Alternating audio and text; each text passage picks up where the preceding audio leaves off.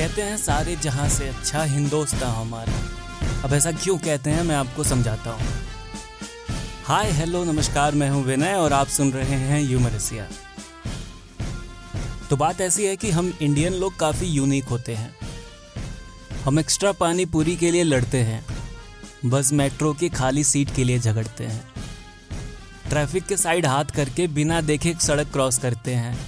यार, जॉब खराब है, यार, बॉस खराब है। बोल कर आहे भरते हैं। इतने सबके बाद भी लगता है सब कुछ प्यारा। सारे जहाँ से अच्छा हिंदोस्तान हमारा। हम सब बिना मज़हब देखे भंडारे की लंबी लाइन में लग जाते हैं। हमें अलार्म की ज़रूरत नहीं पड़ती, हम घर वालों के तानों से ही जग जाते हैं। हाँ भले ही हम गली के कुत्तों से घबराते हैं, पर तू जानता है मेरा बाप कौन है? बोलकर लोगों पे रौब जमाते हैं। अपना एटीट्यूड है, सबसे अलग और सबसे प्यारा। सारे जहाँ से अच्छा हिंदोस्तान हमारा। गूगल मैप से ज़्यादा हमें पनवारी पर विश्वास होता है।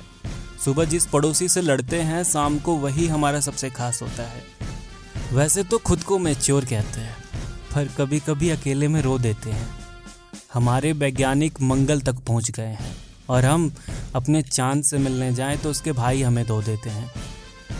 इतने भसड़ के बाद भी अलग है अपना भाईचारा। सारे जहाँ से अच्छा हिंदोस्तान हमारा। और आखिर में कहना चाहूँगा कि जो कीमत चुका के हमें आज़ादी मिली है, उस संघर्ष की कहानी को हम ना भूल जाएँ। आओ जरा याद उन्हें भी करते हैं, जो लौट के घर ना आए। जिन्होंने हमें दिलाई आज़ादी, उन्हें है नमन हमारा। सारे जहाँ से अच्छा हिंदोस्तान हमारा। जय हिंद। हमारा देश शुरू से ही काफ़ी खूबसूरत रहा है। तो आइए इसकी खूबसूरती को बनाए रखते हैं। अपने घर मोहल्ले को साफ़ रखते हैं, एक दूसरे की हेल्प करते हैं रिस्पेक्ट देते हैं और अच्छे से बात करते हैं।